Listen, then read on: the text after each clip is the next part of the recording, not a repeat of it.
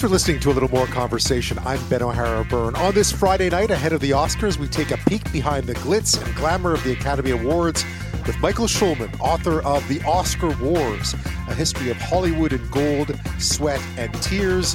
Why was 1989 considered the worst Oscars ever? Why was the battle for Best Picture in 1976 such a turning point in movie history? And a whole lot more. We spring forward as daylight savings time is upon us again this weekend. It can wreak havoc with our sleep patterns. We get some tips on how to survive the clock change and still feel rested when we're set and done. How does title fraud work? How do fraudsters sell a home they don't own without the rightful owners knowing about it? A Toronto lawyer who found himself caught up in one such case tells us how the whole scheme was spotted as the money for the sale sat in the fraudster's bank account find out how they got caught and why. But first, we're learning more details about a disciplinary complaint filed against a Supreme Court Justice, Russell Brown. He is on paid leave as the Canadian Judicial Council investigates. It is very rare for this to happen. We look at how the case could unfold and what impact it could have on the court, with several important cases about to be heard. First up tonight, it is ever so rare. Think about it. The U.S. Supreme Court, lots of publicity about them. The Canadian Supreme Court, we don't really hear about the justices much at all, do we? Um, other than when they're nominated and on court rulings, and even then, but that's not the case now for uh, Justice Russell Brown. Uh, earlier this week, we learned the 57 year old Harper appointee to the court was on paid leave of absence and under investigation by the Canadian Judicial Council over a disciplinary complaint. Now, there were no details uh, about why that was. Over the last 24 hours, a couple of different stories and a statement from Justice Brown have changed that. First, last night, the Vancouver Sun reported that it involved allegations of an altercation with another man at a resort in Scottsdale, Arizona, where the justice had been attending a tribute to a former Supreme Court Justice, Louise Arbour. The Sun story says a 31 year old Philadelphia man, Jonathan Crump, claims Brown was in the hotel's lounge around 11 a.m. when other members of Crump's group invited him to sit at their table, the judge, that is. Crump then says Brown followed them back to their room and was allegedly pestering he and his friends and acting, quote, creepy, at which point there was a confrontation. The allegation from Crump is that Brown shoved him and then he punched Brown in the face twice. Now, in light of that article, Justice Brown today issued a statement saying he was indeed at the resort, had indeed sat with that group when invited, but was attacked without warning or provocation. He says, quote, the account Mr. Crump has provided to the press is demonstrably false. Approximately one hour after the assault, he called police, and in an apparent attempt to avoid facing the consequences of assaulting me, he falsely described me as the instigator. The evidence I provided to the council corroborates my account of the incident. Police were indeed called, no charges have been laid. But with a series of important cases coming up to be heard by the Supreme Court, the incidents and Brown's absence, while it is investigated, while this incident is investigated, will potentially have some broader potential implications here. So joining me now to unpack all of this is Errol Mendes. He's a professor of constitutional and international law at the University of Ottawa, and he uh, is with us now. Professor Mendes, thank you. You're very welcome. Now, these are excessively rare circumstances that Justice Brown finds himself in right now, are they not? It, there are. And unfortunately, because he is on the very top Supreme Court in this country, it is consequential, even though, from looking at some of the details of this complaint, it may seem inconsequential. But the fact that he is a member of our top court makes it consequential. Tell me a bit about the circumstances as we know them. We understand from both uh, the the gentleman in the U.S. who's who's made these allegations and Justice Brown himself that there was uh, some sort of coming together at a bar at a at a at a resort in Scottsdale, Arizona. Beyond that, the stories differ, but it seems there was an altercation. Well, as a, a barrister and solicitor, and therefore uh, an officer of the court, yes. I'm urging caution from everyone to basically allow the process at the Canadian Judicial Council to play out because, as you've just said, there have been conflicting versions of what happened. And on one hand, you have um, the complainant basically saying there was a sufficient altercation and other issues connected with it that it merited a complaint. On the other hand, you had the, the response by Justice Brown basically giving his version of the story and saying that the other side was essentially false. So we absolutely have to let the process play out. But whatever is the outcome, it is very significant that we have a member of our top court being the subject of such a complaint. Were you at all surprised that it took the fact that there was an asterisk beside his name in a recent ruling that led people to believe he mightn't have been involved in the ruling, um, or at least the writing up of the conclusions, that to to for the public to understand that this was going on? Well, as you as you know, that when this sort of complaint happens with a member of the top court, it's then the duty of the Chief Justice, Justice Wagner, to basically say, I have to make a decision here. Uh, I can't just basically make up a decision as to whether it's justified or not. I have to pa- pass it over to a body which oversees such complaints, which are based either on uh, incapacity or misconduct. Those are the two grounds. And they have a very detailed process to go through. Right. So, given all those uh, necessary requirements, it was really, really hard and very difficult task on the part of the Chief Justice to decide what do I do in terms of uh, alerting the public that something has happened? And so, therefore, at minimum, I should ask um, the justice to have a leave of absence. So, I think he he actually had the hard, hardest task to fulfill in this situation. What will the council then be looking into? As I mentioned, the council has a very detailed process. The first process is with the complaint being put forward. And if the council feels that it's not vexatious or spurious, they actually do have the power then to pass it to the subject matter of the complaint to give his comments. That right. has happened already, which shows that there is substance to the potential for carrying on with the process. After that, you have then the decision whether or not, based on the further investigations by Justice Hinkson, who is now heading up this investigation, to refer it to a panel which will examine it even further and may, if necessary, even have an investigation by somebody who's not connected with either party. And ultimately, then you would have then a decision to be made as to whether to recommend. Now, unfortunately, in, in, the process that we have is to either dismiss the complaint or to recommend removal, which then goes on to uh, uh, the uh, situation which has very, very rarely ever happened in Canada, where there's a potential for a request to the Governor General to seek the approval of the Senate and the House of Commons for removal. In the past few decades, there's only been a handful of cases which even went to the request for the removal. And even before that process uh, went very far, the targets of the complaint actually resigned. So we actually don't have a precedent uh, with the possibility of not just a Supreme Court of Canada judge being removed, but even a lower court judge being removed you have to be very careful with with the whole process because the consequences as you point out could be could be severe for justice brown right however um, I should mention, and this um, I think should be known more more widely. There is a bill before Parliament. It's called Bill Nine, where there was a re- recognition that this very stark result of either dismissing the complaint or re- moving towards a request for removal right. is not adequate. And the, there's a bill before Parliament, Bill 9, which basically tries to say should we have an intermediate sort of remedy where there's an apology or whether the uh, the absence is continued for a certain period of time. So that's actually before Parliament, and this this situation actually really shows that it is needed. So hopefully.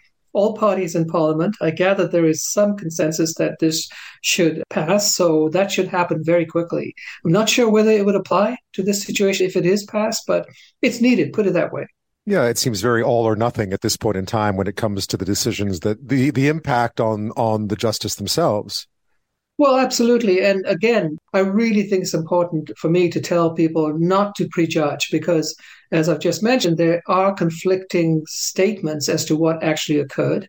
And we really need the process to continue to have those who are independent of either party to investigate to find out if there is substance and what then should be the result of whatever is found out to be of substance. And and keep in mind, there have been instances in the past where once an investigation has occurred and there may be some element of substance, it could be in the interest of maintaining the independence of the judiciary and the public trust in our judiciary that it doesn't go any further. So that is actually a possibility now, right now, even without Bill 9 passing Parliament. So that is a possibility too. How long could this take uh, overall? And, and there are a lot of big cases coming up that he will likely not be hearing. Well, it could take a long time, and it possibly could take sufficient time that Justice Brown could very well miss uh, major cases coming up. Let me point to one. In March, there is a hearing on what's called the Federal Impact Assessment Act, which is an act which allows the federal government to essentially uh, set parameters for major projects uh, involving, including involving the resource industry, which could impact on areas of federal jurisdiction. Now, uh, there has been uh, a decision of the Alberta Court of Appeal, which essentially uh, regarded this act as a form of existential threat to provinces controlling their own resources. And that's the reason why it is it will be heard before the Supreme Court of Canada. Now, there is absolutely no doubt that in that hearing, Justice Brown would have been a major contributor to, the discussion, as he has been, uh, for example, in, in the last major case involving uh, division of powers between federal and provincial government, including in Alberta, where he was a very strong discussant in the gas tax case, for example. And so, for that reason, the fact that he is absent could be very crucial. Now, we do have another Alberta judge in the court at the moment, Justice Sheila Martin, but some would argue the fact that he is well known as somebody who is more conservative in terms of applying the Constitution, that will be noticed. This complaint does have very significant impact on major issues facing the court and indeed the country.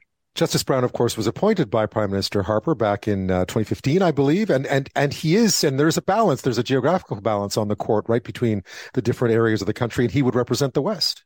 That's right. However, as I just mentioned, that Justice Martin is from Alberta too. Mm-hmm. Um, however, given the fact that we have precedents in terms of what their record was in past rulings, which may or may not impact on this particular hearing, there is no doubt that on some of the decisions, we see, for example, Justice Brown being more conservative and more in favor of provincial authority, as we saw with the, the gas tax case. And so the fact that he will not be in this hearing is very significant. Yeah, it could certainly have some calling into question. Well, I mean, this this is an extreme statement, but it, it would have some calling into question the validity of the decision if he doesn't take part. For instance, I mean that's a, that's a stretch, but uh, I guess at at the essence of it, there will be an expectation that this inquiry process is done quickly. But can it be done quickly?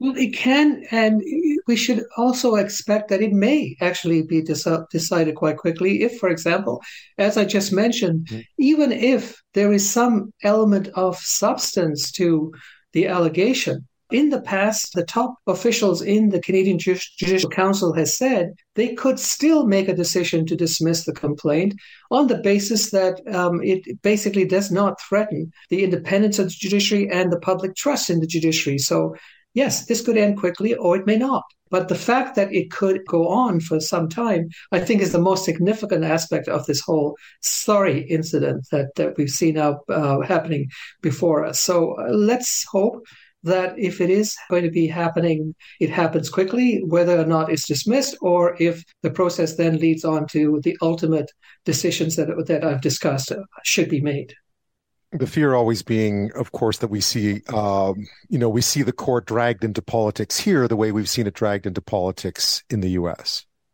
Absolutely, and that's one of the reasons why um, I really think that it's very important, especially given what we see now in the United States with their Supreme Court, that we should be paying much more attention.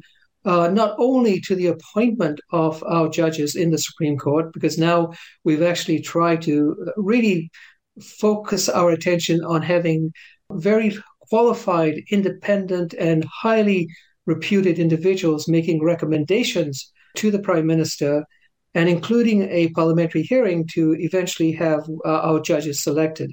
Some people say it's not perfect, but it is far better, far, far better than what we see in the United States. And even with incidents such as this, I think our courts will stand out as a, a template, as a, a model for having a, a top court which has legitimacy, not only in Canada, but indeed around the world. I'll give you one example of that. One of the cases our court decided, the Quebec secession reference case, is now quoted in cases around the world, in other countries, and main, mainly because of the authoritativeness of our Supreme Court. We have such credibility by appointing the best people to our court. Such decisions have become not just landmark cases in Canada, but indeed around the world. Errol Mendes, thank you so much. You're very welcome. Title fraud takes place when a person uses fake ID or forged docs to steal the identity of a homeowner and take away their title or legal ownership of a property. They can sell it, they can remortgage it, they can do all kinds of things with it at that point. And it's a problem. It happens. And that's where this next story begins. When a Toronto real estate and criminal lawyer got a call for help in closing a home sale in the Toronto area, everything seemed very much in order and on the up and up. The ID was right. Everything, the details were right until the very last moment when the, the, with the money for the sale sitting in the seller's bank account, the fraudulent seller's bank account or allegedly fraudulent, a red flag was raised and would go on to reveal that something was not right. And when it was said and done, uh, the people who had called him would be arrested and accused of trying to sell a home that wasn't theirs to sell, with the real owners out of the country and none the wiser. It is a classic example of how simple and yet sophisticated this kind of scheme can be, how difficult they can be to stop, and in many cases, they aren't stopped. The fraudsters are ultimately successful. Well, joining me now with more on that is the lawyer in question. Niroshan Vivekanantharajah is a Toronto based real estate and criminal lawyer. Thanks for your time tonight, Niro. Thank you for having me. So, I mean, you get approached, right? by by prospective buyers, I gather, and, and different people who looking to make real estate transactions. Tell me about this one. This one was just like any other deal. We do get referral based clients as well, but this was just one of my Google leads coming through. They called me, I believe it was like in the evening they called me, or might even been on the weekend. And they're just saying we have a sale coming up, just the usual, like it's a private deal. They just need one more condition to be firmed by the buyers, and then their deal's good to go. But we have a week uh, to close the deal. Is that more than enough time? I'm like, yeah. If you're actually for the seller side, it's more than enough time. It's pretty straightforward, and they actually knew a lot more details than most people know about the um, property itself. They're like, I asked them, do you have a mortgage? That's the only thing that might delay the process a tiny bit, but not a big deal. They're like, no, no, no. It was discharged in 2012, right? And even though they were confident in it, some clients think they paid off their mortgage, but it's still on their title. But we don't need to do a search. We usually get the purchaser's lawyer to do the search and we wait for them to like, hey, there's a mortgage on the property. Can you remove it? And then we respond. Right. But I acted proactively and actually did the search and they were actually correct. There was a mortgage that was like removed in 2012. So they knew their stuff. So so I wasn't like suspicious of them at all in the beginning. They had everything on point. Where they we just said, "We'll uh, send you an email. You could just respond with all the stuff we need," and that's how pretty much the whole process began. Right. And and there was no reason for you to be suspicious. Uh, tell me, I mean, I know you can't talk to, in too too much detail about the property and who was trying to do the selling, but tell me a bit about what the property was and how much how much they were trying to sell it for. Like, what were we talking about here?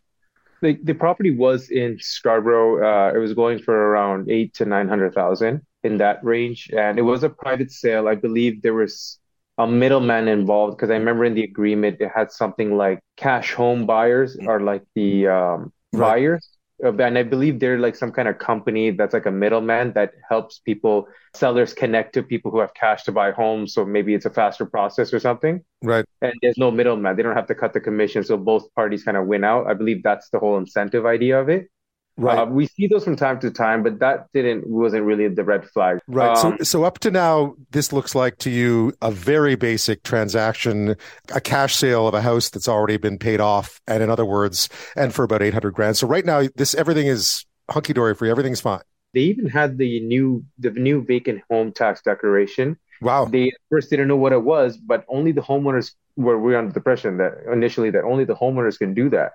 So they actually went to the city and got it stamped by the city from the city wow.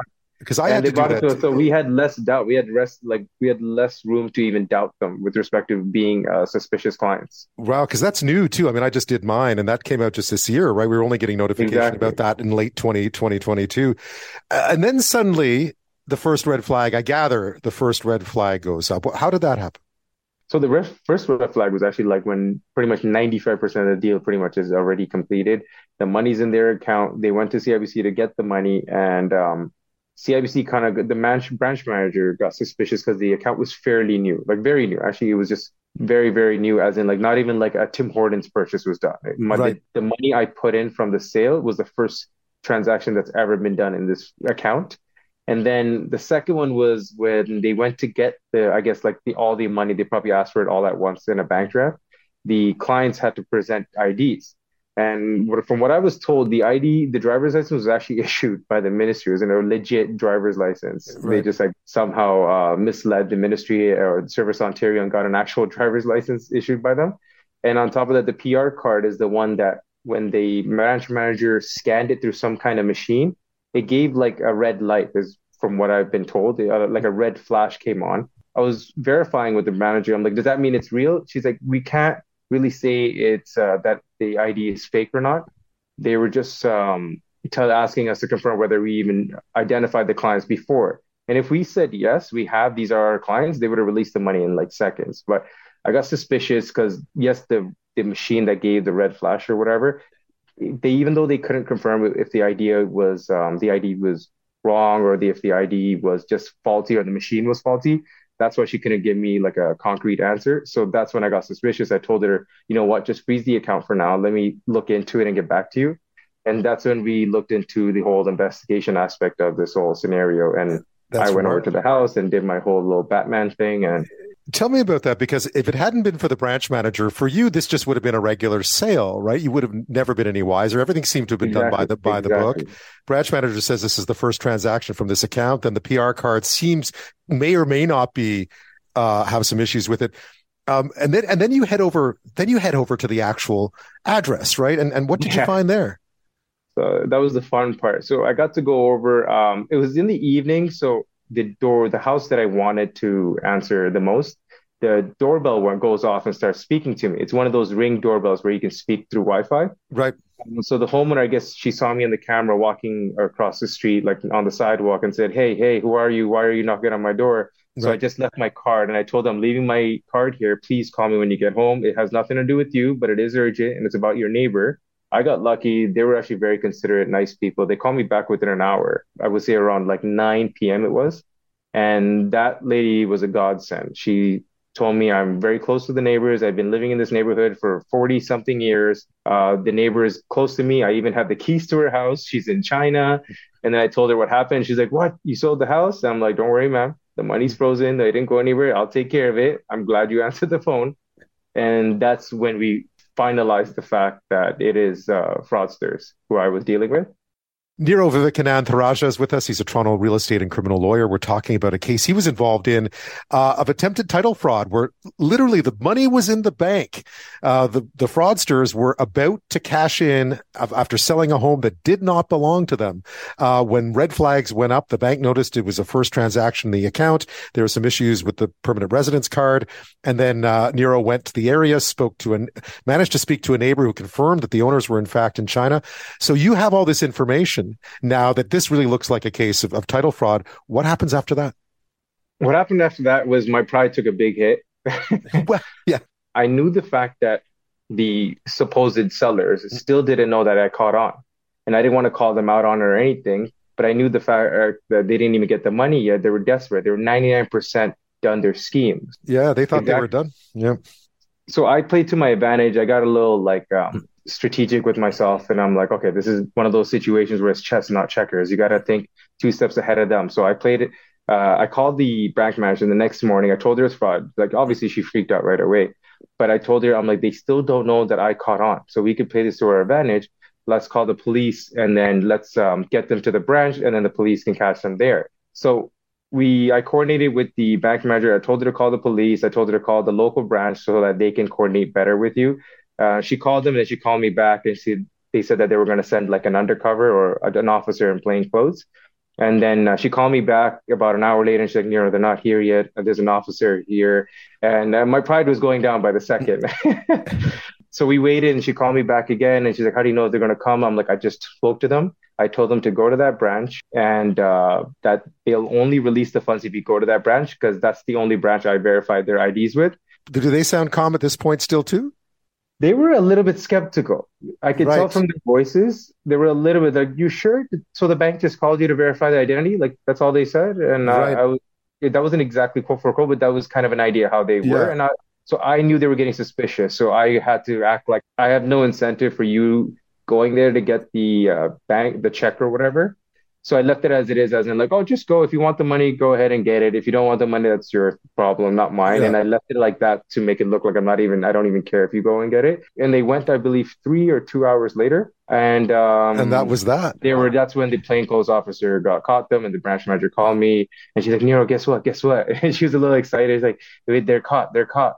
And one of them kept saying uh, something about like, I'm just a translator. I'm just a translator. I don't right. know what's going on. And that's the gentleman who was caught with cocaine on him. Right, and they've been charged at this point, right, with with title yeah. fraud. This is three uh, a man and a woman and two men. Is that right? I believe so. Yes, they were yeah. charged with, uh, I believe, a couple of charges, numerous charges. I'm not sure if uh, if one might have been drug related, but majority of it was for the title. Yeah, it must have given you a real insight into how this works because we've been talking about it a lot. You got a real insight into how sophisticated, in some how simple but sophisticated it really is. I don't blame any lawyers mm for releasing the funds, not for a second. I I may have just gotten lucky and followed my intuition really well, but it could have easily happened to any of my close friends, even my mentors. It could have happened to my mentors, and I don't blame them for a second because it was a very well thought through scheme. The one of the ideas was legitly real. Like that's how well it was. Yeah. The, the ideas were actually real, and unless I knew how the homeowner looked like, like I'm just familiar with the real owners, like how they look like in general. That's the only way I would have caught it. Or if it was like a a fingerprint scan or a blood sample. Like we're not going right. to go to those things, but that's how hard it was to catch the fraudsters. Yeah. And they also knew everything about the house too, right? I mean, uh, they'd researched the house. They obviously knew the owners weren't around. The owners were, were away back in China and they exactly. knew that this was, this was a property that was ripe for the picking. Having seen what you've seen, what needs to be done to tighten up the rules to make sure, because I, I know this isn't an epidemic, but it's certainly happening more often than you would want. Uh, what do we need to do to tighten up the rules to make sure that it, that we crack down on it? It's hard to say, Ben. It's mm-hmm. it's not has the rules are there for a reason. They're doing a pretty good job, but we're coming to the point where almost every law office is going to need one of these like machines that can like you know scan your IDs, can tell that whether the plastic is real or not. Or I'm not right. sure how it differentiates the two, but that it's getting to that point because imagine coming even if they came in person, people are blaming virtual signing, virtual signing, virtual signing. And I don't think that's it. That's just my personal opinion because mm think of it this way: if they came to the office, I just see a homeowner. There are two people. I'm the homeowner. They gave me the IDs. The driver's license is real. The PR card feels real and looks real. Okay, I'm going to photocopy. I'm going to scan it. Can you now sign? They understand everything that they're signing, and they're on their merry way. So what yeah. difference would it have made unless I had some kind of machine that had the PR scanning thing, or if I took their blood sample right after their signing appointment. Yeah, because exactly. you're saying the picture, the, the pictures were correct. The names were, the names matched the names on the lease and the pictures exactly. were correct. Uh, so it would be hard. Well, in this case, I mean, thanks to you, thanks to obviously to the branch manager at CIBC for flagging it, um, yeah. because they would have walked away with what, 800 grand here, a house sold that wasn't theirs, owners in China coming home to try to sort this mess out. To be honest, it would have been the purchaser who loses out the most, not right. the seller, because because the transaction is void in general. It's the purchaser that pretty much loses out because he they or he or she loses money. They lose uh, money that they spent to set up the deal. Maybe there was a moving truck. Maybe they bought furniture. Right. Maybe they had investments planned, like contractors lined up to gut the house down and build it. Overall, the purchasers are the ones who lose out. And the fraudsters win out because they walk away with a lot of money for, exactly, let's be yeah. honest, they, very little work. Exactly from what I was told is that in the last couple of months, these fraud schemes, especially with the selling of the house, have been going up. It's just that they went on a like a span of just buying and selling these houses without the owners knowing. And out of all of them, my case was the only one where they were caught, and the others wow. actually got away with it. And I don't believe the lawyers are the ones to blame unless they went out of the minimum due diligence that they should have done. But if they did the minimum due diligence, which I'm pretty sure they did, it's pure luck and maybe like some people are it's flight or flight right? I just i guess i chose the fight aspect and went after them. Is there anyone in the chain who should be doing more? That's a tough question. I know. Yeah. Like imagine think of it this way but imagine they went to cibc and they they somehow misled cibc and they got an account open. They yeah. went to service ontario. They misled service ontario and got an official issued driver's license. They went to the city. They used their ID and they misled the city, and they got the right. uh, vacant home tax stamped and declared. So it's not just the law office that got them. They, they there's so many uh, other organizations that were fooled, and it's just are we going to the level of violating people's civil rights to get blood samples and fingerprint right, samples. Agreed. Like, are we going to go to that extent to verify these fraudsters? It's the system is pretty good. It's just the technology has advanced so well that it's we have to keep up with it, and maybe we need these machines that can scan IDs. It's right. there are ways you can uh, find out if a driver's license is fake or not, but this one was real in this case. So how would I have ever known unless I knew how the actual real owner looked like, then I would have been like, you don't look like the person that's the owner. Then I would have caught them right away. But no one knows. Niro, thank you so much for your time. Much appreciated. Great story and great that it all worked out no in the end. Thank you. Thank you for having me. Thank you again. We're going to have one less hour this weekend. As you well know, it is daylight saving time. We spring forward. I thought perhaps we were done with that. I mean, it seems like this has been in the works for a long time, but here we are, 2023, still happening. We're talking space movies tonight. The Oscars are on Sunday. Um, NASA is going to announce who's in the Artemis 2 mission on Monday morning. Those are the astronauts who will be going to the moon. One of them in the first flight will be a Canadian, so we're all watching out for that. So we thought tonight we would talk about space movies, the best space movies. Spaceballs. Yes, I love Spaceballs. Yeah, Pizza the Hut yeah, that's a great that's a great movie. And you know, R.I.P. John Candy. We talked about it was the anniversary of his passing, I think, last week. So, Spaceball is a classic. Uh, Jason Edmonton says my first love space movie being Star Wars: A New Hope, the first one in 1977. Empire Strikes Back. It blew my mind at six years old. Still love it. Like the others. Like uh, also likes The Martian, a great movie. Interstellar, also good. Jason, I have a funny story for you. I spent uh, some time in my childhood in Edmonton um, in the late 70s, early 80s. My mom was there working. And I saw The Empire Strikes Back at a movie theater in Edmonton. And I always remember that. I saw it in the movies, in the theaters in Edmonton. I saw the first one in Montreal, where I was brought up, and I saw the second one in Edmonton. So we share that. We both saw The Empire Strikes Back in Edmonton. Was it back in 1980? 1980, I think it was. Speaking of time, um, you know the drill, right? Spring forward. We don't even really have to change. I don't even have many clocks in the house I have to change anymore. It seems almost all of them do it by themselves, but you know, there's still a few, still a few.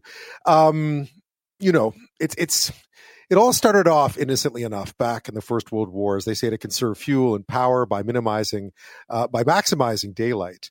Uh, here's a little history about daylight saving, thanks to John Oliver's show last week tonight. I mean, it's not on now, but here it is. The modern daylight saving was introduced during the First World War as a fuel saving measure by the Germans. That's right, you lost an hour of sleep this morning thanks to Kaiser Wilhelm. And while back then daylight saving may indeed have saved fuel, in the modern era, energy consumption is a little more complicated. In fact, when Indiana adopted daylight saving in 2006, guess what happened? The data shows that daylight saving actually led to a 1% overall rise in residential electricity. Of course it did. Because switching on a lamp an hour later in the summer doesn't really matter when you're blasting an air conditioner and staying up all night, psychotically scrolling through Instagrams of your ex's honeymoon to Morocco. there you go. A take on daylight savings time. Yes, here we are. We still have it. Uh, it continues pretty much across the continent. There are a few exceptions here and there. But while we often focus on the hour lost or the hour gained, and it seems that the spring forward has a more detrimental effect on us, it's more discombobulating to use the scientific term. Uh, is there such a thing as combobulating? I, I don't know. Anyway, I digress. Um, that, of course, springing forward has a big impact on us, and it has an impact on our body too because of the way we experience daylight. So, how do you go about trying to minimize the impact? And here's where we're going to take this one tonight, specifically on sleep, because it's our sleep that gets a little messed up, right? We lose the hour, and then for a few days, you feel like you're jet lagged or, or even longer than that, perhaps. And it's all a little discombobulating. Joining me now is Beth Malow. She is director of the Vanderbilt Sleep Division at Vanderbilt University uh, Medical Center, which is in Nashville. Thanks so much for your time tonight. I'm glad to be here. So here we are again at this time of year talking about this. I, I figured a while back maybe we would stop, but here we are talking about it again. So we're losing an hour. We all know how it works. A lot of us have been through it tons of times, and yet our bodies are never happy about it. I know. I feel like we just keep going back and forth. And every time we do, I get exhausted because I have to talk to the media. It's a lot of fun, but it is exhausting. Right. At, the downside of daylight saving time for for someone who's an expert in this stuff, for sure. I hadn't thought of that. I hadn't thought of that. So, what is it about? Because I know the couple of things that I've always found fascinating. It seems like the spring forward is more difficult than the fall back, and and just the hour change is is abrupt. So our bodies don't like abrupt, right? Correct. I think the spring forward and the fall back are both disruptive, but I do think that the spring forward has its own unique flavor. For example, as you say, we do lose that hour of sleep. Uh, we also, I think, have noticed medically that there's an uptick in heart attacks and in teen sleep deprivation and more traffic accidents. And, and why that is, we're not 100% sure. People have linked the heart attacks and all to maybe increased inflammation um, in the body and all. The traffic accidents, I think it's just you're used to going to work at a certain time during the day, right? And you're not used to having your lights on in the morning. I think that it just could be force of habit.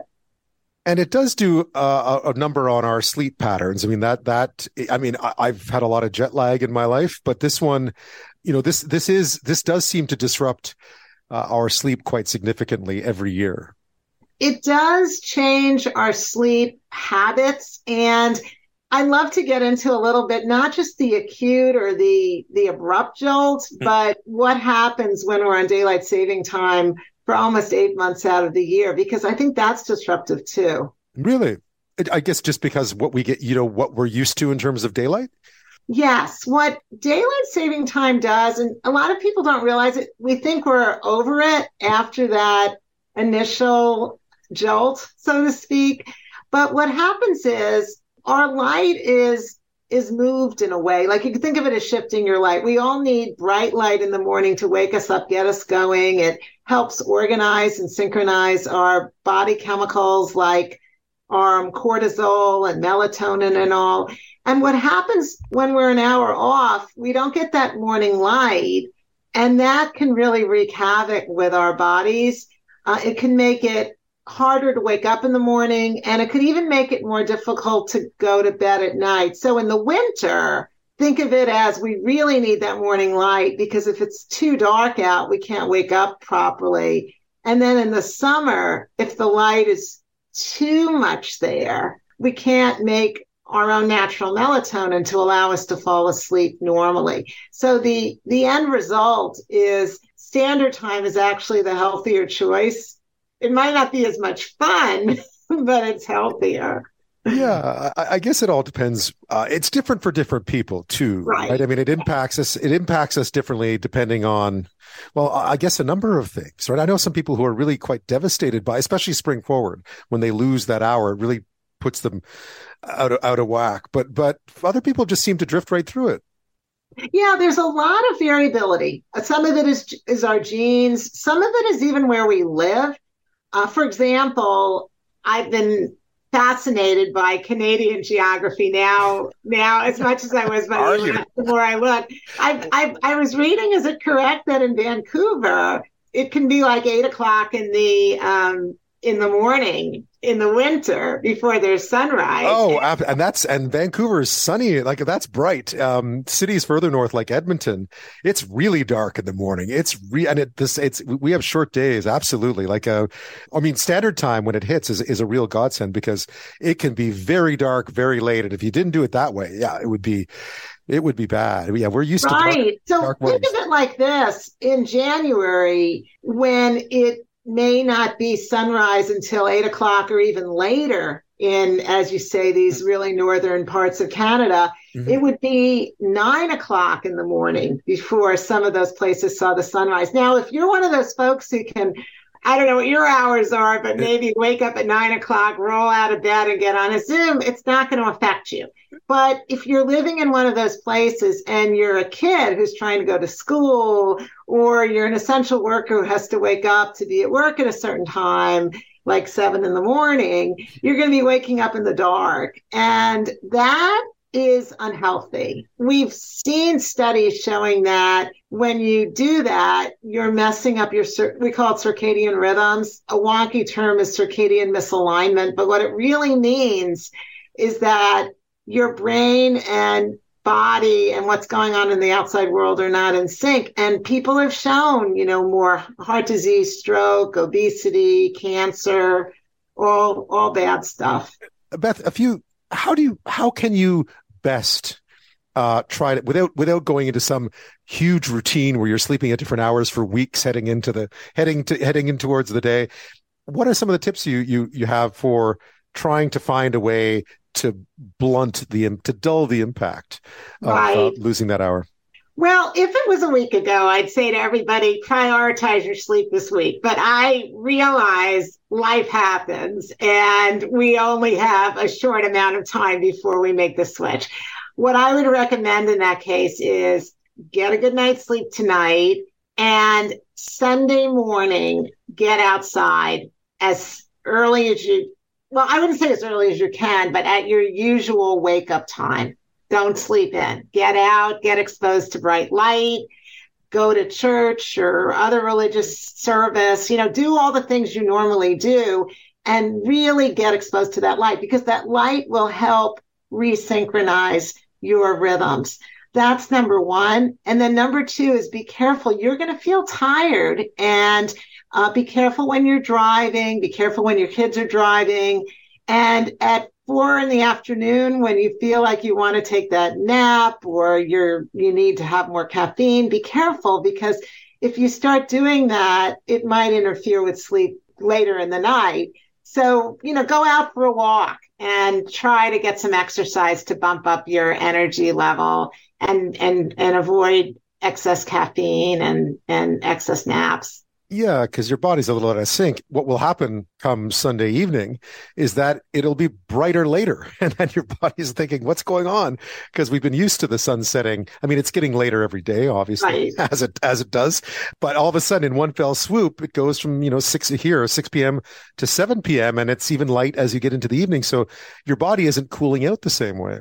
Exactly. So you're kind of getting it at both ends. You're not getting your morning light and you're getting too much light later in the day. You know, just be cognizant of that and aware of that. And take that energy and write your legislator and say, let's get rid of this. is, is that, are you, are you an advocate that you would like to see this gotten rid of? You think it's, I mean, I, we, we kind of know the history of it by now because we've talked about getting rid of it for so long, but are you an advocate of just from, from a health point of view? You think this is something that we should really stop doing? I really do. I'd like to get rid of it. I'd like to stay on standard time. My only concern is if we got rid of it and went to permanent daylight saving time year round. I worry about it being really dark in the winter. And at least right now, we don't have that darkness in the winter because we go back to standard time. I don't know. If I could get a wish, it would be stop going back and forth, stay on what we're on right now uh, we have it for another precious day. Stay on standard time. Don't make the mistake that the U.S. did in the 1970s, where we went to a year-round daylight saving time because of this energy crisis. Right, of course. Yeah, and we hated it. I mean, I think Americans went from thinking it was a great idea before we did it to just the popularity plummeted after one winter, and kids were, you know, waiting for school in the dark or driving to school in the dark, and it was basically repealed early. Let's not make that mistake again. And, and what about sleep aids? I know this is always a bit of a tricky topic, but you know, uh, there's melatonin, there's all kinds of things out there. Is this the time where you try to regulate that at all, or is it basically just a waste given the shock of that one hour change? I'm a big advocate. I would rather do the behavioral approaches rather than the sleep aids if it's just a temporary type of a thing. Right. I think if it persists and you're just not sleeping well, definitely see a sleep doctor or nurse practitioner, talk to your primary care provider, um, make sure you don't have sleep apnea or something else going on. I've seen people's this time change can trigger something that was kind of there waiting to be figured out, like sleep apnea or whatever. Um, do all of that. And then um, a little bit of supplemental melatonin is not the worst idea. I, I would feel more comfortable with that than I would with, um, for example, um, some of the really strong sleep aids. But make sure that your healthcare provider knows about it and that it's not going to interact with anything else you're taking or doing. I sense it's probably not a great night to sort of uh, have too much to drink and then go to sleep either because you're losing that hour. Right. I would I would be, you know, everything in moderation. Yeah. This is not the time to over drink or whatever, over caffeinate, whatever. Uh, I do know, I do know that the morning light, getting out in the light, getting out for a walk, getting out to, for a run is probably going to be your best friend very very sage advice and and very easy to do too. Beth Malow thank you so much. Have a great weekend. Thank you. Thanks for having me. Oh yes. We talked about what's happening this weekend. First we spring forward move the clocks up an hour and then sunday night the oscars. So you in fact if you're sitting at home tonight there's one less hour to go before the Oscars. That may or may not be a good thing. Maybe you don't care. Fewer people do now. I remember it used to be such a big deal uh, back before the time when we could watch anything we wanted whenever we wanted, more or less. Right? It was such a, but it's still, it's still. Um, appointment viewing, isn't it? Kind of like the Super Bowl. People like to get together. The good thing about living out west is that it's actually on early, so it ends early, which is great. Because I remember back in the day, you'd have to when I lived back east, uh, you'd be up to like midnight watching the Oscars. You have to get up the next morning and work, and especially if you've already lost the hour like this weekend makes it all the more tougher, right? All the more tough.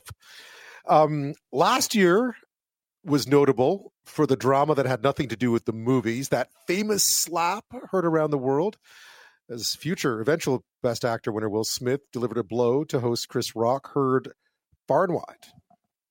Jada, I love you. G.I. Jane 2, can't wait to see it. All right?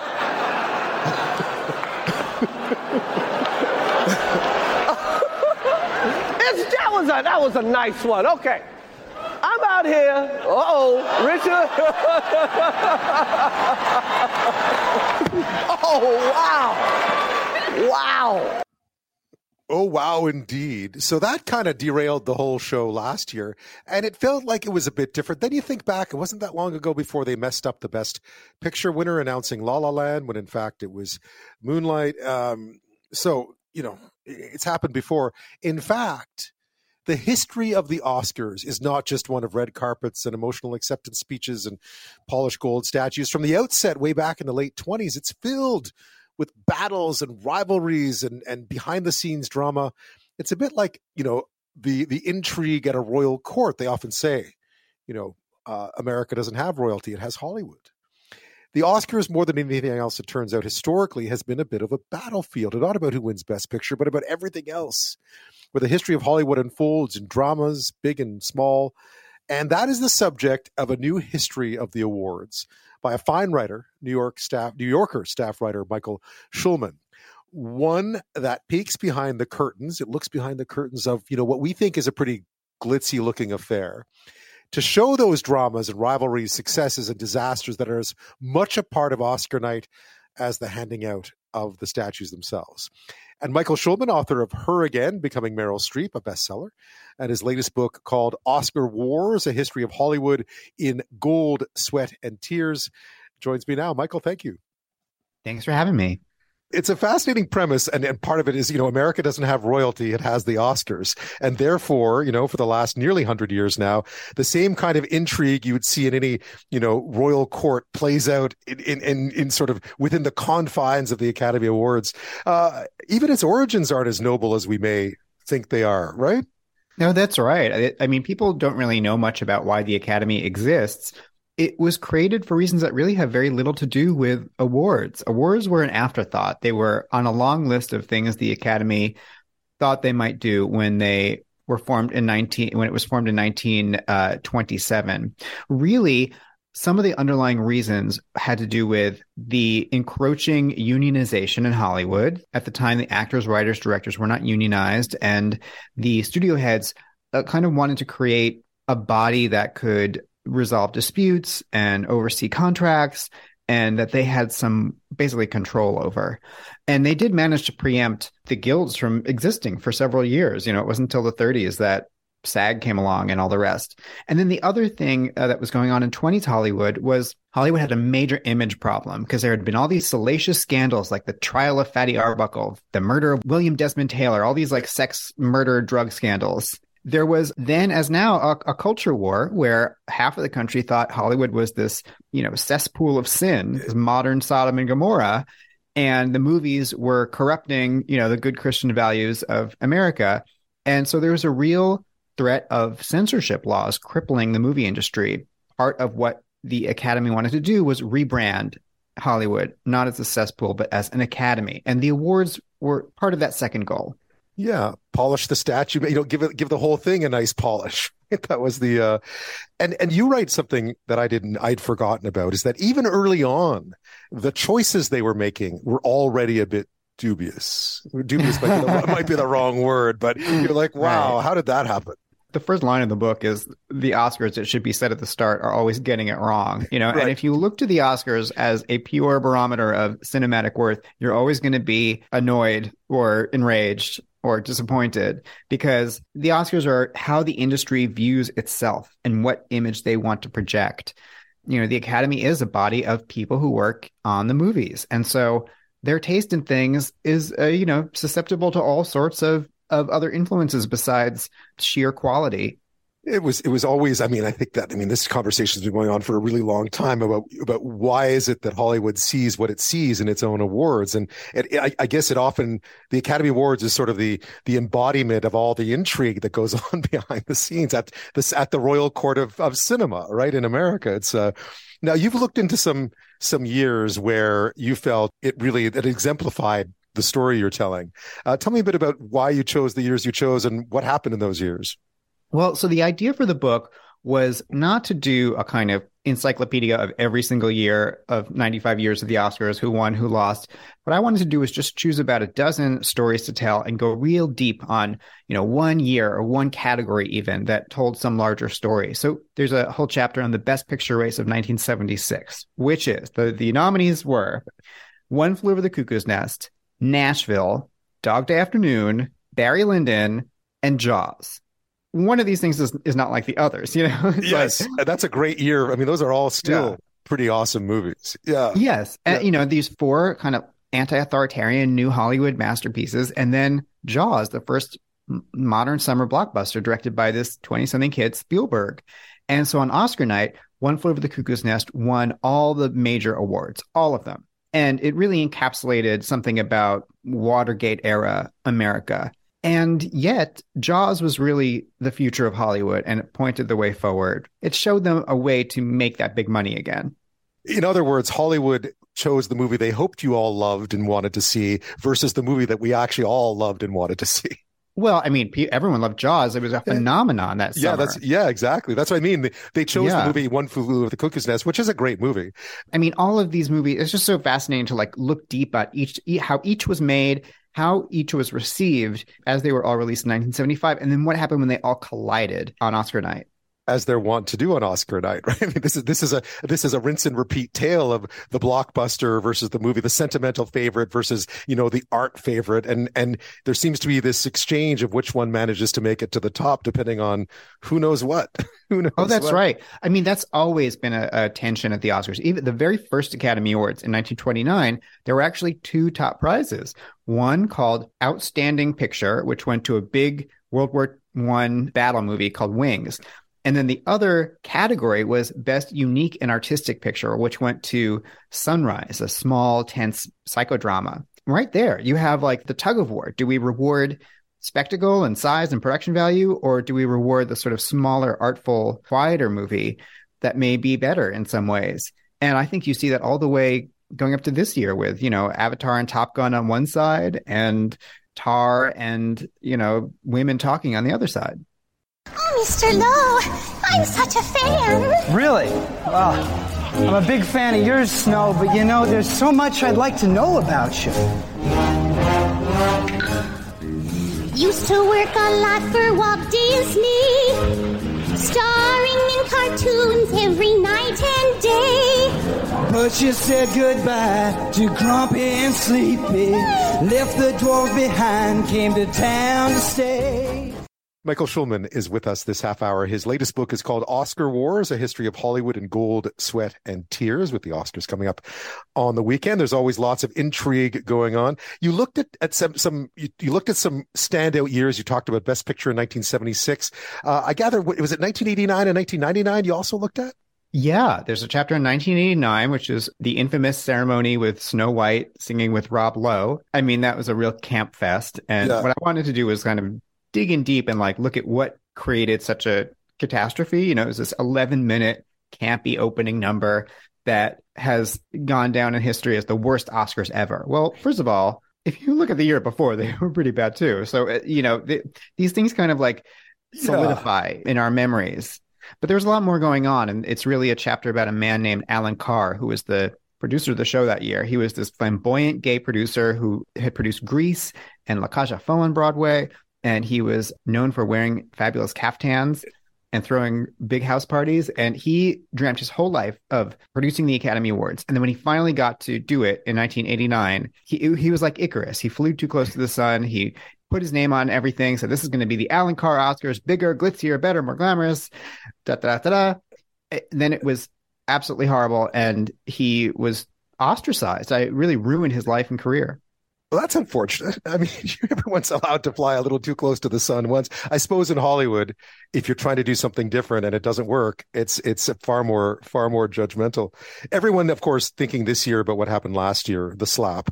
Mm. Which had to be the most. I mean, I'd seen some of the earlier Stranger moments. I was too young to see uh, the Streaker and David Niven, too young to see Marlon Brando not accept his. But that, you know, the slap heard around the world. That was that had to be the huge one. But the the miscue a few years earlier with Best Picture, La La Land and, and Moonlight was one that you talk about.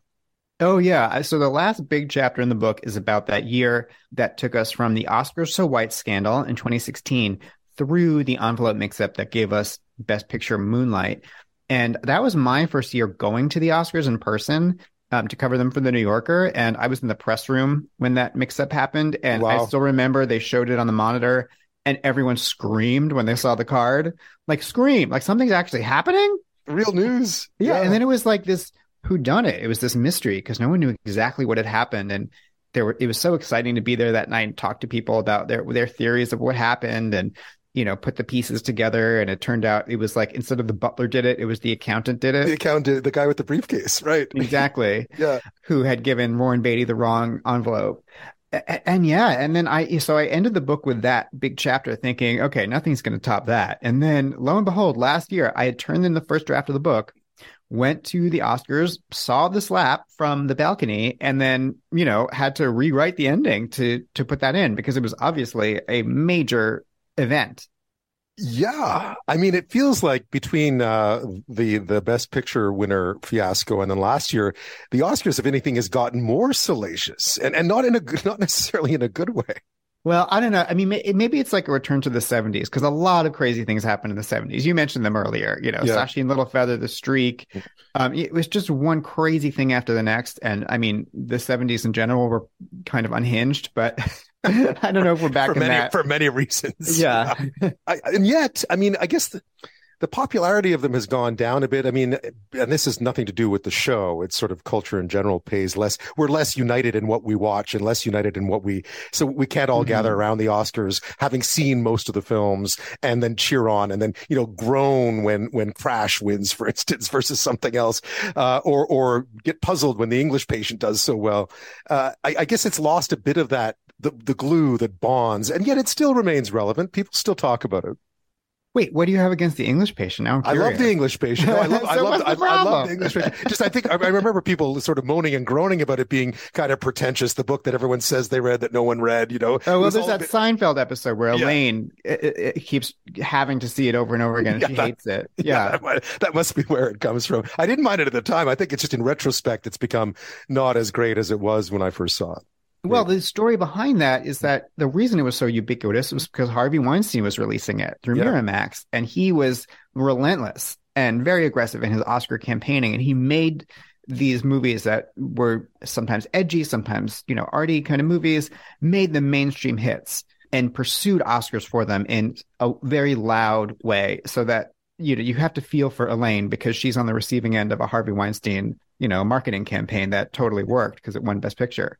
Yeah, and then of course that that's a whole other that's a whole other uh, underbelly of Hollywood that has been revealed of late as well. That uh, that campaigning, and and then you, I mean, what I guess if you're an outsider and you've I've never been to the Oscars, you see it as sort of this coming together of the rich and famous and successful, and they all seem to be very nice to each other, and they all cheer each other on, and they all manage to put on the smile when they're in the multi box as they're announcing the winner, and the you know the candidates are all up or the nominees are all up, and yet behind the scenes there's a lot of drama that going on, right? There's a lot of Oh my gosh. other people Don't you love it. love the frozen loser smiles in those little boxes? That's one of my favorite thing about the Oscars is It's the, the it's it's it's great acting, I have to say. those yeah, it is. It's like the, the most high stakes acting these people have probably ever done in their lives. And, and then this year, more drama as well. There's been, I mean, I guess we try to build the intrigue before the show. It makes sense to try to get some intrigue out there so that people will have a stake in the game when they turn on the TV. Yeah, well, this year there was all the controversy over the Andrea Riseborough nomination for Best Actress, which I thought was really interesting. She was in this movie To Leslie, which basically nobody saw. You know, it made like two cents back in the fall when it opened. And yet, during the nomination window, all these A-list actors started, I mean, hosting uh, screenings and, and stuff for her.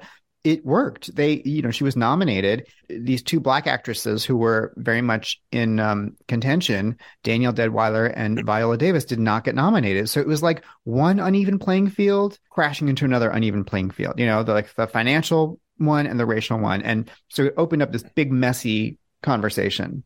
Your sentimental favorites going in this year, just so people who are tuning in who maybe maybe haven't seen some of these movies, which ones you think they should be cheering for. I feel like year? none of the ones that are my favorites are going to win. Right. My favorite movies this year were Tar and The Triangle of Sadness, which are both very polarizing movies. So, I mean, I, I liked Everything Everywhere All at Once just fine, and I think it's going to win, but it wasn't my favorite of the year. And then for Best Actor, I loved Paul Mescal and Aftersun and urged people to watch it. He's not going to win.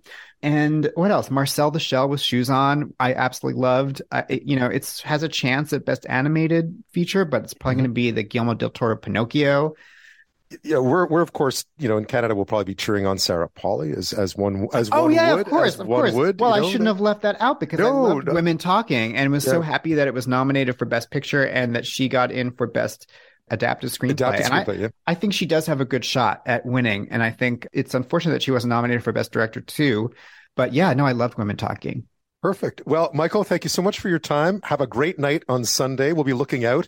And if anything really strange happens, we'll listen for the cheers from the press room. Oh, I'll be there. Thank you.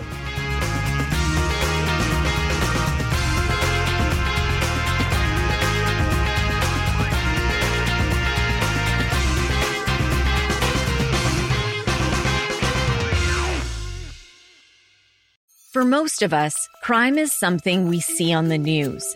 We never think it could happen to us until it does. Loved ones are gone, and for the survivors, the scars will never heal. I'm Nancy Hixt, a senior crime reporter for Global News. And on this season of Crime Beat, I'll take you inside some of the most serious crime stories I've covered. Season 6 of Crime Beat is available now on Spotify, Apple Podcasts, Amazon Music, and all podcast platforms.